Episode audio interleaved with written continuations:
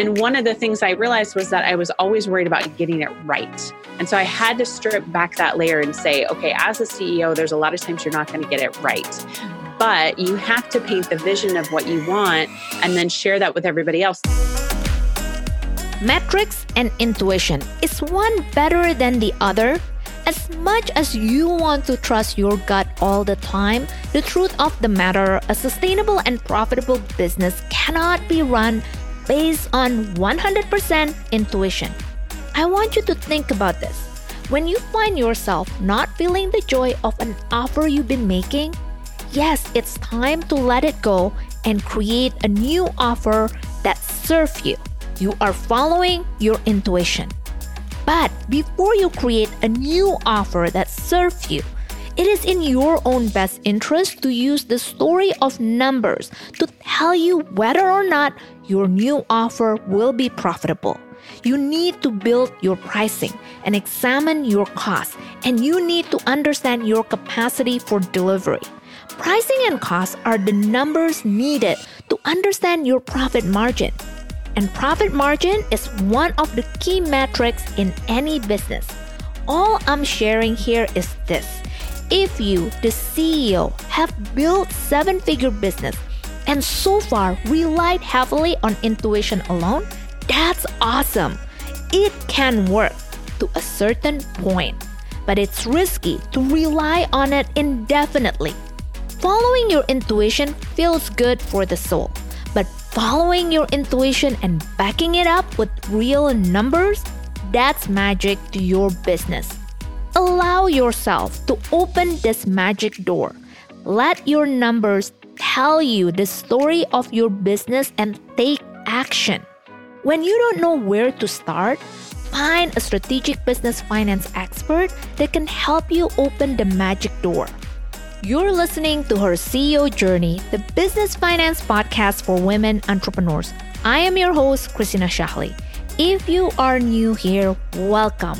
This is a free weekly show where my guests and I take you behind the scenes and into the inner workings of our businesses, sharing the good, the bad, and the truth about the money we have made or lost and recover as entrepreneurs. And all because we want you to see how you can live a freedom lifestyle using the power of finance to build your business dream. This month, I am excited to bring in marketing experts to talk about the secret language of marketing metrics. If you have not listened to the episode where Rita Berry shared on how to forecast sales using analytics and marketing metrics, and Angela Johnson share on how to integrate intuition to marketing metrics. Head on over to christinashahli.com forward slash podcast, and I guarantee you won't regret it. Even better, I invite you to subscribe to this free weekly show using the app of your choice so you won't miss any future episode. My next guest, Kate Ahl, is the CEO of Simple Pin Media where she and her team helps clients to grow their business by using Pinterest. Let's find out Kate's CEO journey and her secret marketing language. Kate Ahl, welcome to her CEO journey. Thanks so much for having me okay, I share a story that I was like, you know, almost join your group program and all that stuff. So, you know, it's exciting to have you here because, you know, your personality, I think that's one of the, it's not the Pinterest itself, like I said, it's more your personality to see you grow a business to a seven figures. Mm-hmm. I really want to know what do you really love about your CEO journey, Kate? I think the thing that I really love, well, it's kind of twofold. Personally, for myself, I feel like it's such a stretching experience to learn more about how I'm wired and how I'm gifted and be able to find people who are gifted and wired in ways that I'm not and empower and equip them to do their job well. I think that is something that I love about being a CEO where I can easily not easily, but you know, pass off things that I don't need to be doing, but pass them off to people who are really good at it. Mm-hmm. So watching that mm-hmm. magic happen is just a gift that you really can't get if you're not in a CEO position. And then I think the other part is just eh, to piggyback on that, to watch my um, leadership team, my executive team actually, watch them lead their departments and me coach them in how to lead their people well and how to coach them through mistakes and how to coach them through growing themselves personally. So I think those two things are probably. Mm-hmm. the biggest takeaways from being a CEO that is different than when you're a solo entrepreneur or you just have a VA and maybe one person that you're working with. It's just different when you're just have all these people working for you. It's just really exciting and it's it's not overwhelming for me in that space of having a lot of people. Because I know you have like 40 employees. Yeah. 40. It's not even subcontract it's like employees. Well, it has been subcontractor for a while. We are switching to employees mostly because we realized we needed to be. So, legally, I would say we've been running like employees, but now we're moving to actually being official, which I think that's just part of growing a business. You start one way, and then all of a sudden you realize, oh, I need to switch that. So, that was what we switched. But yes, people will stay the same. It's just more the title. Did you imagine yourself like back in 2014 to have 40 employees under you and then become a CEO of a business? Never, never, never, never, never. Even like when I was younger, the thought of being an entrepreneur, growing a business wasn't really in my radar. It was more, oh, I'll be a teacher or I'll do something you know, I always knew I had a very organized brain, so I could put mm-hmm. things in categories, but I never understood the leadership part of it and leading a team. So, mm-hmm. not 2014, it was just how do we survive? It wasn't even the idea of growth. It was just let's get some money real quick. because we need it. yeah, exactly.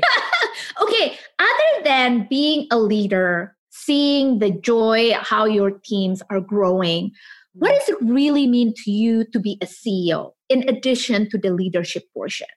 I would say for me, being a CEO means that I have my eyes on the entire picture, but I'm not doing it all. I'm really the person at the head of the helm saying, where are we going to take this company? What are, I'm standing at the beginning, you know, the front of the boat, looking out, going, what's three years in advance? What does this look like? How can we really grow this company to serve not just the clients that we're serving, but to serve the people who work for me? And so it's a very holistic thing. And that's the way that I see it is I picture myself kind of with you know my arms out kind of looking over the land going okay where are we going what are we going to do next? And how am i going to lead people well even though i don't have all the answers. And i think that's also a big shift that you have to make as a ceo is mm-hmm. you don't actually have to know everything. You know you think about like the ceo of nordstrom or even target.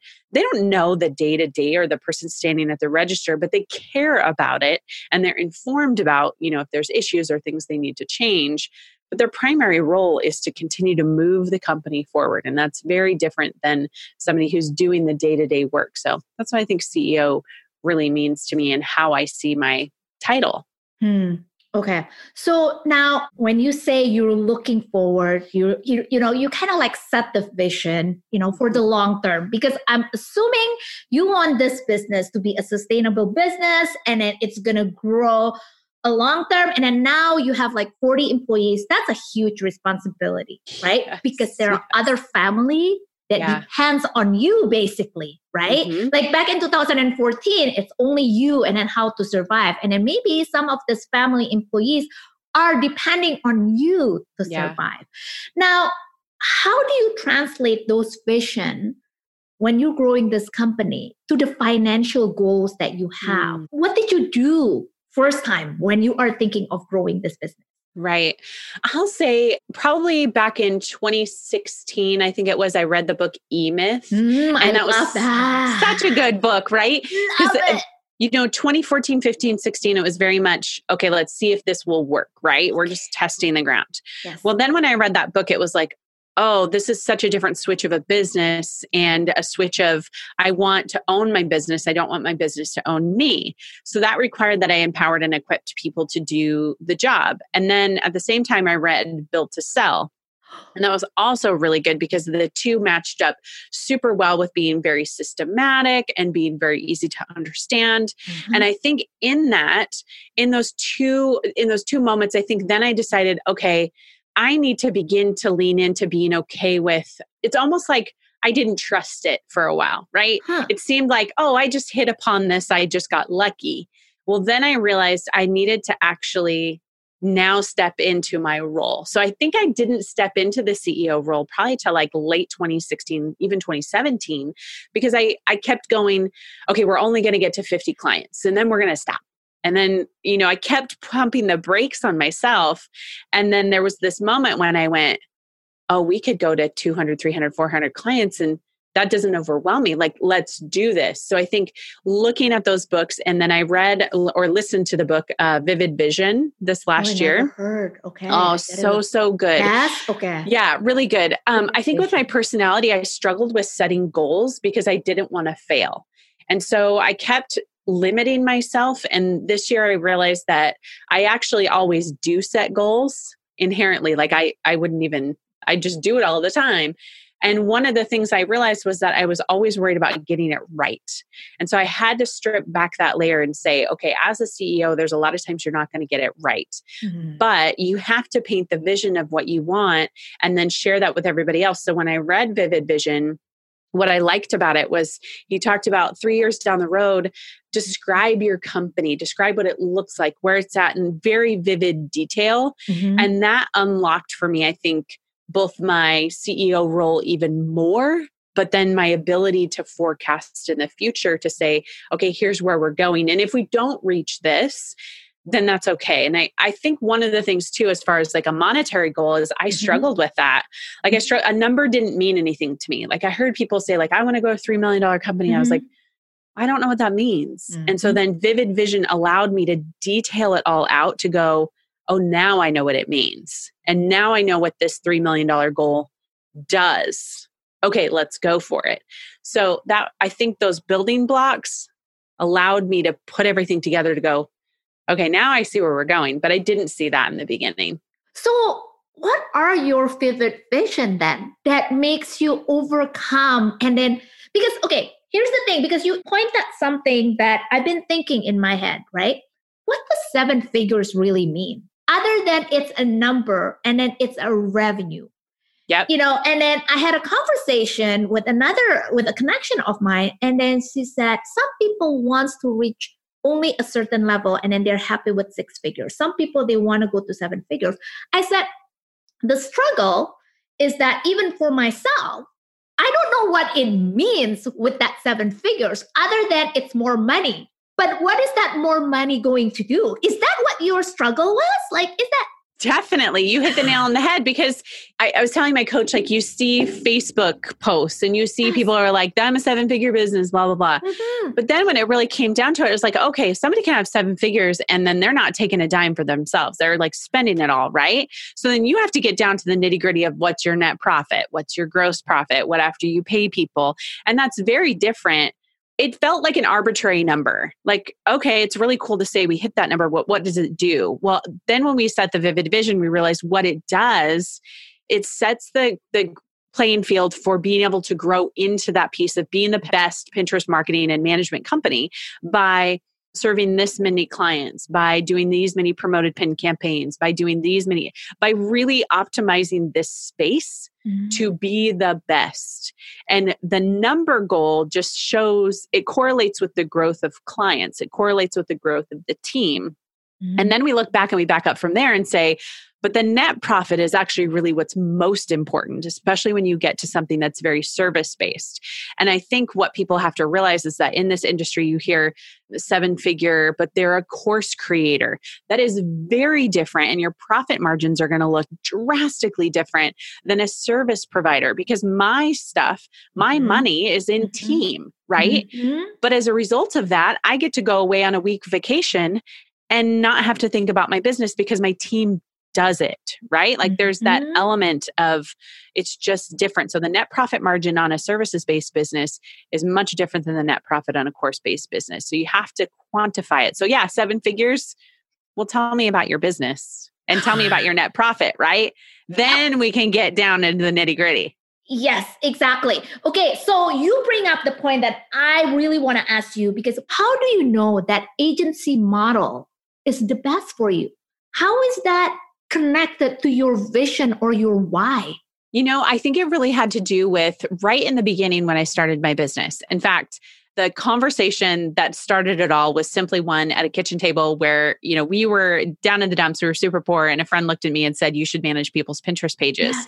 and i was like that's crazy that's dumb like i'm not going to do that but she was like you have no other option so i think it was i fell into it but then i realized i understood the value of customer service so i did a lot of retail you know college even in high school so i and my parents were very they had a business where it was a home based business. And I remember like in eighth grade, I would answer the phone like, hey, right? And my parents sat me down. they're like, we need to teach you how to answer the phone because we have a business. And it's such, and also during that time, somebody had sent me to um, a leadership conference that was in the Washington state. And I was able to start to match all these business pieces all together.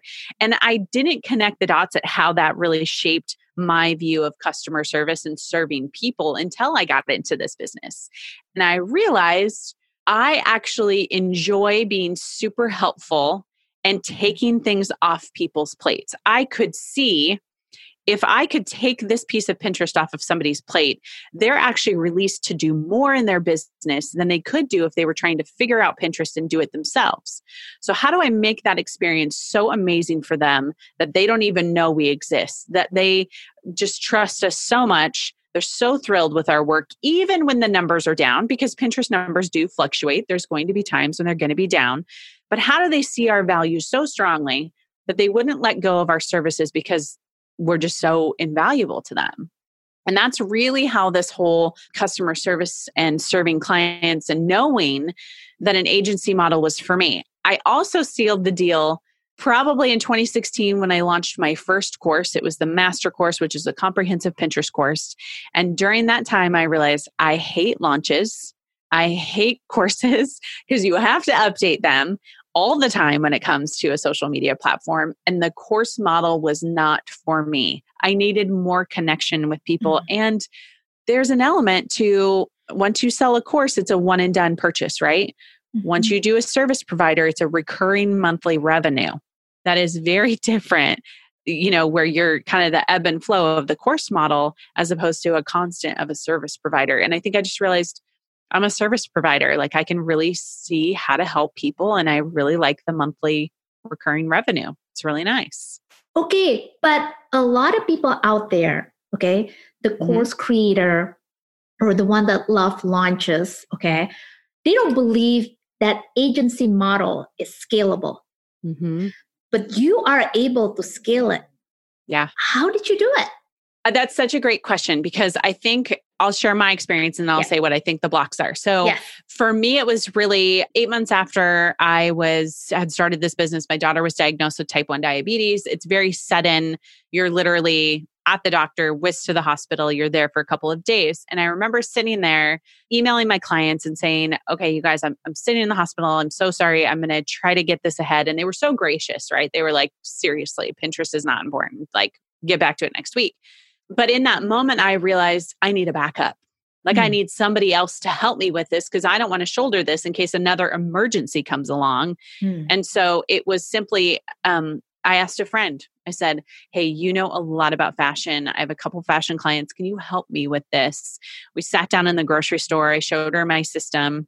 And I began to realize, oh, if I can show someone my system, Mm-hmm. I can replicate this over and over by hiring somebody else and hiring somebody else. And I see my friend over here, she really needs a job, but she doesn't want to not, she doesn't want to go out and find one. She wants to stay at home.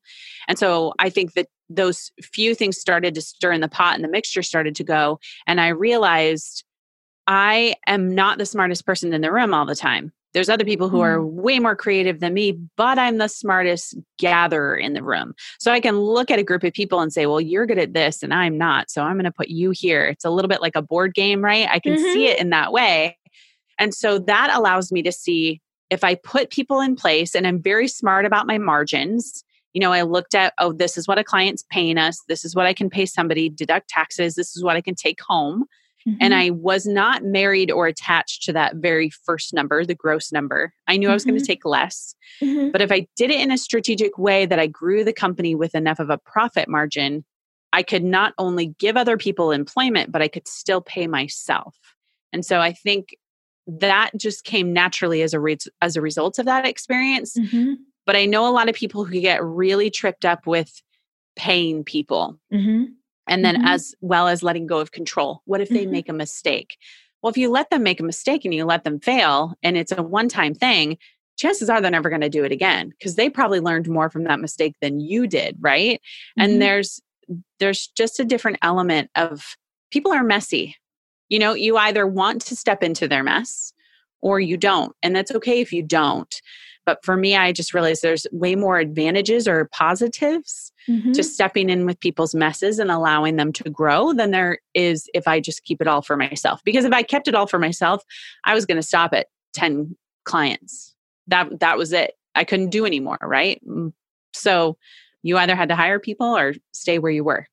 Okay. So in terms of the financial planning, when did you first hire and how many people?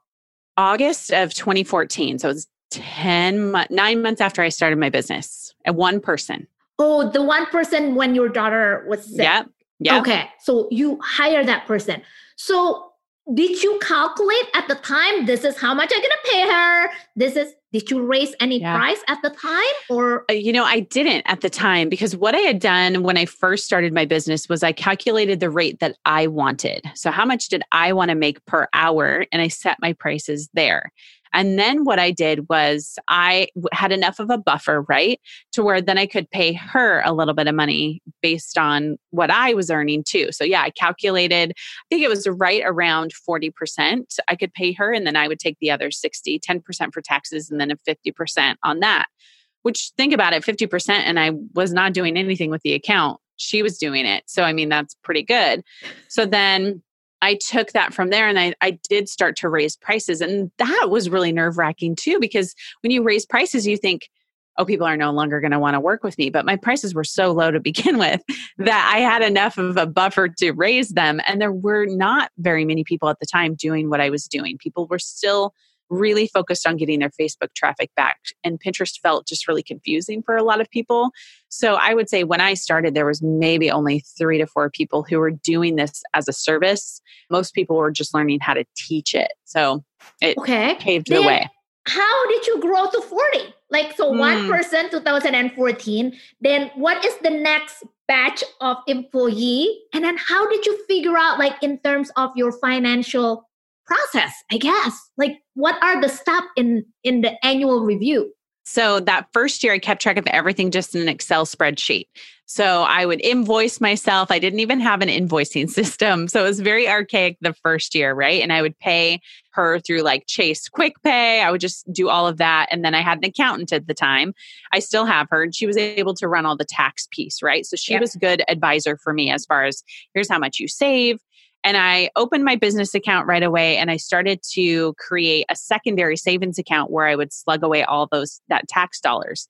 So I just knew this is the system. You save for taxes, you don't want to get into trouble. And I also knew I didn't want to take on any debt. So that was just a hard and fast rule at the end of that first year, I started to really grow and I hired a business coach. And he helped me see like, you got to put some processes in place. You have to figure out like, what's your hiring system? You know, how many people do you want to hire? Let's do a, a math equation. Okay, by the end of the year, you want this many clients. That means you're going to have to bring on this many team members how many team members can take on how many clients and we kind of calculated it that way. And that next year too same spreadsheet same check in with taxes. And i think we went from like making i think it was like 16 or 17 thousand dollars that first year. It was not a lot. To i think the second year we ended up making like 125000 I mean, we really really grew significantly that second year and then that third year was when I realized I started, I needed help. I needed more help with tracking. So we started to create the system. Profit First came in probably around that time. And I didn't follow his method to a T, but I did have all my separate accounts so that I could see where all the money was going. And I was also very, very aware of what were my profit margins. It's always something we pay attention to. What's net, what's gross. I want to see those. I don't even really care about the final number because the net and the gross profit were allowing us to see where team dollars were being spent and how we could continue to grow. So that now I have a full bookkeeper, I have my full accountant. we touch base once a month. It's definitely very different than it was before, but I still have the same philosophy that I don't want to take on debt. We have an emergency fund for the business. We're always cash positive, and every dollar has a place that it goes. And there's always the checks and balances to say, where are we spending money? And if there's something that's on a higher proportion, how do we cut that down? How do we look at even our other things like our membership and allow that to be kind of our slush fund to funnel into some things where maybe we have refunds.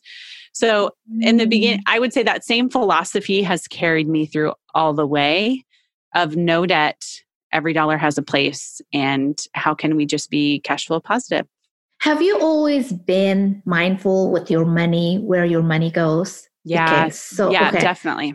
So your mindset is there. You know how important it is to basically, but I think your business coach is helping you to basically look at the translation i think from your vision how many people and then how is that going to translate to your profit your net profit mm-hmm. right how is that going to impact i'm sure it's going to impact your pricing because the more people that you hire it's not only pricing it's number of clients that you need to bring in as well right? Because yeah. you have that responsibility. Okay. Yes. When you say you you know you scale your business to seven figures did you add revenue streams to your business or it continued to be pinterest management solely? We actually now that we look at it we've added over the years. So we did pinterest management for that alone and just a few one-off services like cleanups or builds or consults those were there probably the first three years mm-hmm. and then mm-hmm. we realized people were coming to us for pinterest images because they wanted people to be very uh, they wanted people to be experts in that space and we just didn't have that ability to do that so we began to create that department at the beginning of 2018 Mm-hmm. And then we began to create the promoted pins department oh. because we realized people oh. were coming to us like, how do you do paid ads on yes. Pinterest? So yes. that took lift off probably about six to eight months ago, and it that's continuing to grow well. And then we also I looked at there's kind of a tension in the beginning of serving clients and then serving the audience because there I didn't do a podcast in the beginning, but I did do an email list. So I, I knew really early on I wanted to start to establish my authority in the Pinterest space. Mm. So I had just a super basic static site. I didn't even have a blog side to it, but I would email people every Wednesday and I would just talk about Pinterest. And, you know, there was like seven people on my list, and I'm sure they were all my friends. And it just grew from there and grew from there. And then 20, 16, I believe it was, yeah, it was 2016. It might have even been 2015. I started the podcast. And that oh. was the first time I started blog posts too, as well, because my business coach encouraged me to start creating content that would develop authority.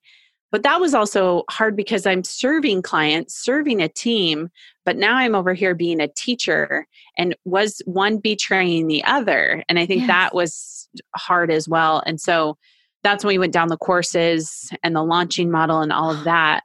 And we we decided to close all of that actually in 2018 and then now we just have a membership model where we can just teach and i can i can shift in real time and everything. But so now we have the membership as one specific okay. funnel. Affiliates are another big one for us. Organic management promoted pins management and images. So those are really the buckets that we have now. So yeah, it's very well diversified, but in the beginning it wasn't. So okay, from what I can hear from you, you basically started with Pinterest management, right? That's your beginning in 2014. And then as you are growing your business, you're listening to what your clients are asking you to do in relation to the Pinterest management. Yeah. Well, Pinterest as a whole right? Mm-hmm. And then from there, by listening to your clients, you basically strategically also, okay, I'm going to create this another revenue stream. And then you listen again and then you create another revenue stream. So technically when you are scaling up the thing that is important is listening to your client but also be strategic because you can grow you can like oh i want pinterest management or i'm gonna do images i'm gonna do promoted pins but really how do you know which one is the most profitable and then really going to be profitable? Right. Yeah. So, yeah. did you do any beta, any testing as you are scaling up on that revenue stream? Yeah, we did. We did a lot of beta and we always have given ourselves that I love beta because it's kind of an excuse to fail, right? Like, well, if it doesn't work, it was in beta, Yes. right? Yeah. So we tested a lot of things. And when we tested it, we not only wanted to see, we knew we could deliver the product, but did we have the right system? Did the team internally feel like we were pushing a boulder uphill? Or did we feel like, oh, yeah, this is perfect? We needed it. And I think images was really our first place where we were trying to get like, what's the best system? Because we needed to also tote that line of we're not a design company we're not a we're not going to do logos we're not going to do all we're just doing pinterest design. And some clients would kind of try to push the line to get a bunch of edits or they would try to get us to do a logo and it's like sorry these are the parameters of which we work. And so beta allowed us to really flesh out a lot of those things or ask clients hey what do you think about will you test this out? We'll give you a discount. Or maybe Mm. we would say to our organic management clients hey we need three people to do a promoted pins campaign. These are the qualifications that we're looking for. Will you give us Mm. feedback? So that allowed us to not only build value within our current clients but it allowed us to learn what worked best and what didn't. And throughout those processes of adding those departments specifically images and promoted pins I also realized that I couldn't be a part of them. I needed to find somebody on my team who could be the director, who could own it, who could run with it, because I didn't really need my hands in it anymore. I needed to coach the person who was building the team Mm. because I knew the vision of how I needed to serve clients, Mhm. but we needed to figure out a way to empower and equip them to give the Mhm. clients what they were asking. And I had heard a long time ago from somebody that if you get a question more than three times, you need to begin to create something for it. And so not only were clients asking us about images or promoted pins, but our internal team was as well. Like, oh, you guys would be so good if I could take client A who has really Mhm. horrible images and sell them into the images department. And then we could have this amazing system for really getting our clients' Pinterest marketing ramped up. But because they're so limited on their side with time, they can't do it. So then we we kept hitting the roadblock. So it was both what the client was asking for, but also our internal team. Okay, you have a Pinterest management business. Do you promote your services through Pinterest as well? Is that your main marketing strategy from the beginning? Yeah. That is? Okay. Mhm. So, can you help my audience to understand what are the analytics on Pinterest so they understand what is really working and then what if Pinterest is going to work for them? right. So, what are the key metrics that they need to look at? So the key metrics are going to be mostly the clicks. So anything like a repin or an impression, they're just not taking action. And this goes hand in hand with Google Analytics. So we Mm. definitely use that as like our gold standard. And I built the business based on two avenues to drive eyeballs, and that was Google and Pinterest, because I knew that they were traffic drivers. And Mm. so when we look at the traffic, we go, okay, on Pinterest, what are people clicking on to get to the site? And when they're getting to the site, they're reading a blog post, listening to a podcast. Do they want more? So, do they want a checklist? Do they want a planner? Do they want these things that are going to help them really level up their Pinterest marketing? So, when it came to Pinterest, we wanted to position ourselves as, again, the Pinterest marketing authority. And that was new in this space. There wasn't a lot there. So, we wanted to teach people the how to's. What are the questions I'm getting in my emails? What are people asking me? That's the best place to start.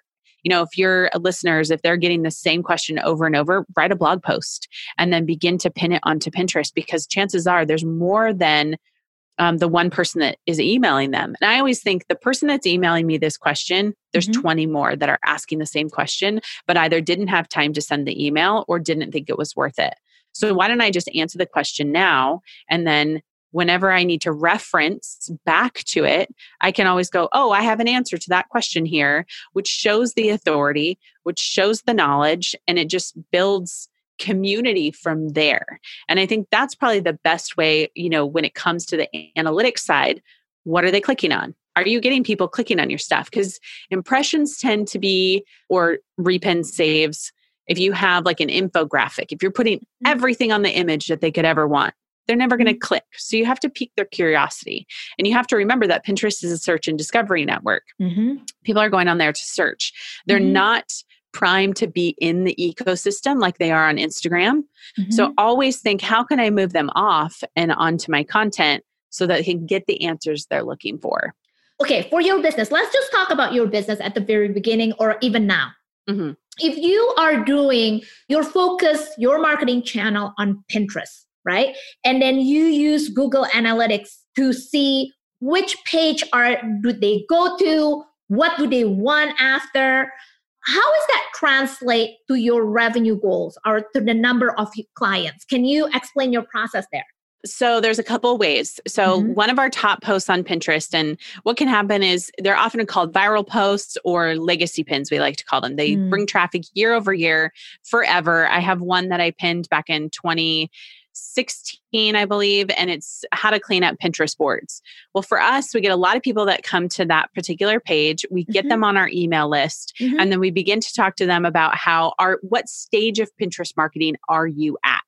And we are like, are you start? Then here's how you get started on Pinterest. And now we want you to join our collective because you're not ready to buy our services because you're not making enough money yet. Mm-hmm. And then there's even there's grow. They can select, hey, I know a little bit about Pinterest, but I really want to grow. So we nurture them in our email and then we say you should join the collective, right? Because these two groups of people we know are not quite ready to pay for our monthly fee. Mm-hmm. And then mm-hmm. there's the scale people. They don't stick around too long. They might come from Pinterest, hang out on our email list for a while, but really they're ready to hand it off. So our nurture sequence to them in the email is really okay, how do you know if you're ready to hire somebody? The first two groups of start grow, they're not even interested in that question. But the scale people, they're they're really ready to say, Am I ready to hire? Am I ready to outsource this? And we help them figure that out. So that's really how it goes through the monetization chain when it comes from Pinterest. And all pins lead to a place where they can sign up for either we only have a few select opt-ins. I know there's a lot of people who do opt-ins on like every post. We don't do that. We have our main pillar opt-in which is our planner. And that's like 22 pages of pinterest marketing and they go through that same deciding funnel. They come into it and they go where are you at? Let me let us serve you. Let us talk to you in the way that you need to be talked to. And that's something we realized over the years about our audience is that people were at such different stages mm-hmm. that we mm-hmm. couldn't just talk to them about services we had to really drill down so that's how we utilize pinterest is to specifically grow our email list because we believe that once they get on there they begin to know more about me they learn about the podcast and then that translates to funneling them to where they can purchase so even the image guide we have like a, a free image guide that's eight or nine pages about how to create the best images for pinterest well, that specifically funnels them towards our image services, or even if they want to do it themselves, it's going into the collective. So there's always an end goal, but it's pretty mm. much down the line. You know, Pinterest is a very cold user. They need a lot mm-hmm. of warm up time. Mm-hmm. Mm-hmm. So then that's why the email really nurtures them. So let's say that, you know, I found that viral pin. So I click on it and then it's going to lead to where a, a, a, blog post on your website mm-hmm. a blog post yeah okay so because in google analytics they're going to see how many minutes or how many seconds you stay yep. on that blog post right yep. so it's going to tell you so from the blog post you have an opt-in in there to mm-hmm. join your email list yeah okay. so they opt in to your email list and then from there I, I st- I'm trying to understand how do you separate them between the collective and then people that ready to scale up or everybody join that opt-in you know, we have the three tags in there. There are three specific links that end up tagging them. So they, if they click on scale, they're automatically tagged. Oh, they're they're interested in services. So then we can go in and pull that tag and send them a personal email that says, "Hey, we see that you're interested in services. Do you want to set up a discovery call? Here's how to learn more." And then if they're in the grow, we can target them because they've they've been tagged because they clicked on it. We yeah. can say, "We're having a special promotion on the collective. Would you like to join?" Or even somebody who mm, I write the weekly email and we'll talk about things like promoted pins. Yeah. Well, we'll add a tag to that to where if they click the link, they're automatically tagged, oh, I'm interested in promoted pins.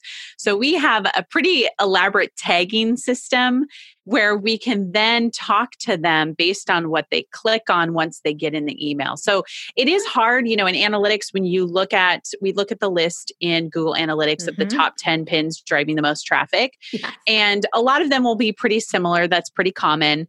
And we'll go into those posts and say, okay, here's the bounce rate. Here's how much time they're spending on this particular post. We'll also cross compare it with Google. Are we getting the same amount of traffic from Google as well? And we've focused on SEO and seeing how we can kind of ah. how we can leverage both. yes. both. Yes. And so then we go, okay, what does this person need and is the planner enough? And the planner usually is enough to get people in. And we don't want to create any unnecessary opt-ins. We did that for a while where we created a lot but then we have convertkit so we looked in there to see what were the conversion rates mm. of the people how many people were joining the list. And some were super low like 0.5 whereas some were like you know 32% were joining the planner. Okay well let's double down on the 32% and grow that. And that's where we found that that's been the best entry point for the Pinterest user. Ah, okay. So do you monitor your conversion rate after okay so let's say that you already separate them and then they get the you know the scale one you know obviously that should be your biggest profit margin right the one that want to scale then do you monitor your conversion rate and then do you use that conversion rate number when you are planning for the future Yes, that's been a big push of 2019. I will say I have kind of been fearful of conversions, like not fearful, but kind of like, oh, do I have to look at the numbers, right? It's a little bit you want to bury your head in the sand. But we're re- we've really focused this last year on overhauling email, looking at conversions and only optimizing for where the highest conversion rates are. And then looking at, okay, what's changed month over month, even our weekly emails what are mm-hmm. the subject lines doing? Are people opening? So we look at open rate, click rate, and um, conversion rate of our opt ins. And this next year, we're going to get even more specific about it. How can we add UTM codes to maybe okay, our what is sales UTM? page? I know. I act like I know what they are, but I, I somebody else on my team uses those. So they're the Google link that you can build, like Google UTM Builder. You can basically we actually do these on our Pinterest pins too. So you can basically add a little snippet of code and create what's called a campaign. So then if I was to pin, let's say we create five different images, Pinterest images for our planner. Uh-huh. We would add the UTM codes to all of them. And then what it allows us to see is how many got the most clicks. So if one image reigns really high, we know, oh, that image gets great conversions. So we're going to take that kind of template and we're going to kind of play it on some other content that we have. And then in Google Analytics, it'll show us how many clicks that particular Pinterest image brought to the site. And then we can also add those UTM codes inside our email to see, okay, how many people clicked to convert to the collective and they purchased into our membership. Everybody tries me to get to add the UTM codes myself, and I just ignore their videos. I'm like, I'm the CEO. I don't have to do this. I am not to touch the details. I just want to know the result and the big picture. That's right. right. Give me a dashboard. Show me everything all at once. And I, that's another thing we did right away is we created dashboards real early on because I'm like, I'm not digging. I'm not gonna. You're you guys are gonna get so frustrated with me. So now we actually on our image team we have a UTM person she actually does UTMs for all of our clients who need UTMs and she does UTMs for me. And so she will upload it and I'm like, okay, I know where to find the information, but I don't want to just don't let me see any of that. That is a very good point because as a CEO, you need something like a dashboard, a short one page with all the key metrics to make the best business decision because yes. you do not want to go down the rabbit hole trying to figure it out it's a waste mm-hmm. of your mm-hmm. time. You have to trust yes. your team. Yep, you have trust teams. We do have a one main dashboard that we had built by a project analyst who was great for us. She not only took our Pinterest data for our clients because we wanted to tell the story of what our growth rates, yes. what our repin rate, all of that. Yes. So she created. Um, we have a main um, team hub so we can see kind of what happens the fluctuation. Oh. And then we have a main dashboard for the company that tracks everything. I can see sessions, I can see opt in rates, I can see podcast downloads. It's nice. just all there, and I can open it up whenever I actually remember to open it. so, full transparency. okay. So, other than Pinterest, SEO, what else do you use for your marketing? The only other thing that we use, so obviously email, I just talked about that. Yes. The only other thing we have used is a Facebook group. So, very okay. early on when I was doing things, I got involved in a Facebook group and there was a girl who was leading. It was secret. It was, you know, just two or 300 of us. Yeah. Well, she decided to step away from Pinterest marketing and she said, Do you want this group? And I was like, Sure, let's rename it the Simple Pin Pinterest Strategy Group. And we began to give a place to talk about Pinterest marketing. So right now, I think we have eight 18 almost 19,000 people in that group. And one of the reasons the main things we use this group for is for data research for what we need to do as far as content. So if everybody's asking the same question over and over I create a podcast. And then that allows our moderators and our admins to go back and answer the questions with a blog post. So we're driving traffic from Facebook. It's not a lot, it's maybe like four or 5% total per month, mm. but it allows to build authority and it allows a space where we can say, this is where we talk about just Pinterest marketing and this is where we help you. I'm not in there as much anymore. I definitely grew the group significantly and looked at the culture, but now the only place that I really am is in the collective with my students who are paying for the membership. Yeah, makes sense, right? Yeah. I mean, they're paying for it. The other one you can manage in a different way. So, you know, some people I've been talking and then I've been hearing like a lot of people close their Facebook group, you know, because they don't think like it's driving the traffic so you still get a little bit, but not a lot. Yeah, I would say it's, you know, we've, we struggled with it too. Like I felt the same thing that you, what you're saying. Like, should I close it? Should I yeah. not? But then we we listened to a great podcast that Amy Porterfield had done with Dana Malstaff that was about creating buzzworthy content in a Facebook group. Huh. And it kind of revived our energy for the group that we had. And we realized we have 17,000 people in here. We might as well do something with this. And we are very good at controlling culture, delete and ban. That's another thing somebody told me early on do not let people who are going to be negative Nellies in your group delete and ban immediately.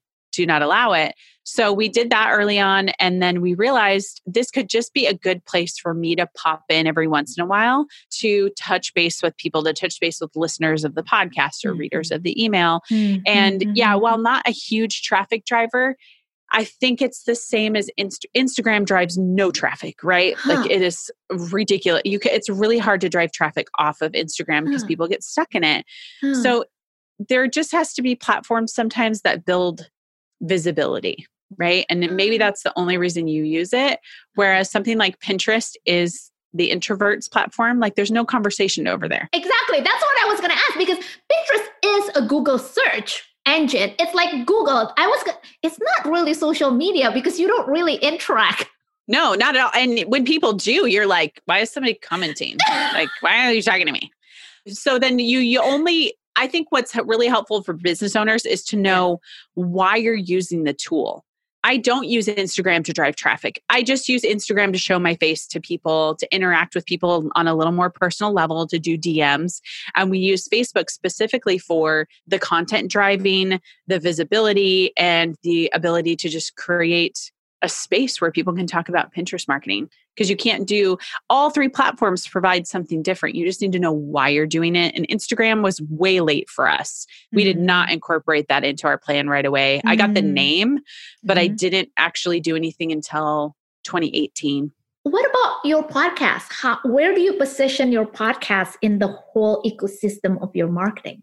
Is it driving traffic? It is. Yeah, that's a huge one for us. And the podcast is doubled with blog posts, which double as SEO, which double as also social. So it's really mainly the hub. That's our that's our starting point. Ah. And then everything funnels out ah. from there. It has to have a goal, has to have a keyword ah. target, yes. and has to serve a purpose.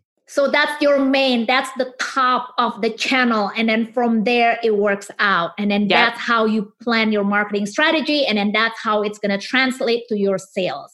When you do planning for your number of clients, the sales, and everything, you look at all your metrics, right? You look mm-hmm. at your conversion rate, you look at the Google Analytics, you look at everything to translate it, yeah. right? You yeah. don't just simply take revenue growth from last year, it's 30%. So next year, it's going to be another 30%. Right. No, I almost never think in those terms. Okay. I mean, we have grown about 40 to 50% year over year, which has mm-hmm. been great. I'll take yeah. it, but it's never been something that I ever measure anything on. Why?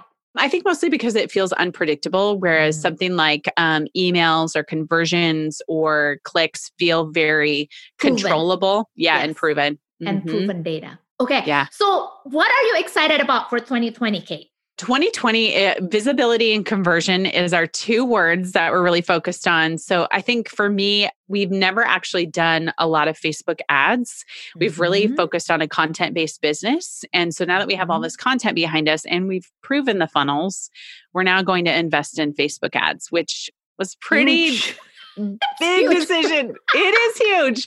So we found actually it's so great because somebody who was already on my team as an image contractor, yeah. she does this on the for her other business as well. So she knows my ah. business. She knows the inside. She was able, we were able to hire her and say, we want you to run Facebook ads. But she had this intimate connection with Simple Pin, which made it better than hiring just some other agency who didn't know my voice or didn't know who I was. So we're able to actually jump into that. And I feel good about it as opposed to just hiring an agency to do it. So, oh my God. We'll That's see. I cannot believe from Pinterest to Facebook ads. I know it's crazy. And we're doing a lot of Pinterest ads too. That's another thing that we're the promoted pins department that we have here. They're running with a lot of my stuff to see if we can really do a lot of conversions into email specifically into the collective. So that's our big goal for this year's Pinterest ads and Facebook ads. Where do you see Simple Pin Media in the next five years, Kate? I see us as um, more recognized. I would say the visibility piece, even on an international level, we already do have quite a bit of international people Where? UK and Australia. And Germany is another one. We're getting no a lot kidding. of people coming to us for give me all the information like how do we continue to be that authority that's so closely aligned with pinterest you know that we Pinterest might be where you go, but we basically translate what they're telling us and put it into terms for how do how do you take action on it. So I would say in the next five years, I see us as serving probably around 300 clients, and that's organic. And then I would say we'll probably have 50 monthly promoted pin clients, quite a bit of image clients. We want to do about I think right now we're doing about 500 recurring monthly images. We would like to get to 1500 a month with that. And then to have, I'd love to have a thousand members in the collective. So, how many members right now? We have 145. Wow. So that's five, five years though. Five years. Some, I know. We've got some time. I know. I know. Where can people find you, Kate? simplepinmedia.com. You can find everything there. And then it, I'm at simplepinmedia on all social channels. Thank you so much for being here. You're welcome. Thank you so much for joining me here every week at Her CEO Journey, the business finance podcast for women's entrepreneurs. Head on over to christinashahley.com forward slash Her CEO Journey to subscribe for this podcast. And don't forget to tell other women entrepreneurs that this podcast is available for free in the podcast apps of their choice. Until next time, and let's continue to grow a business that fuels the life that you want to live.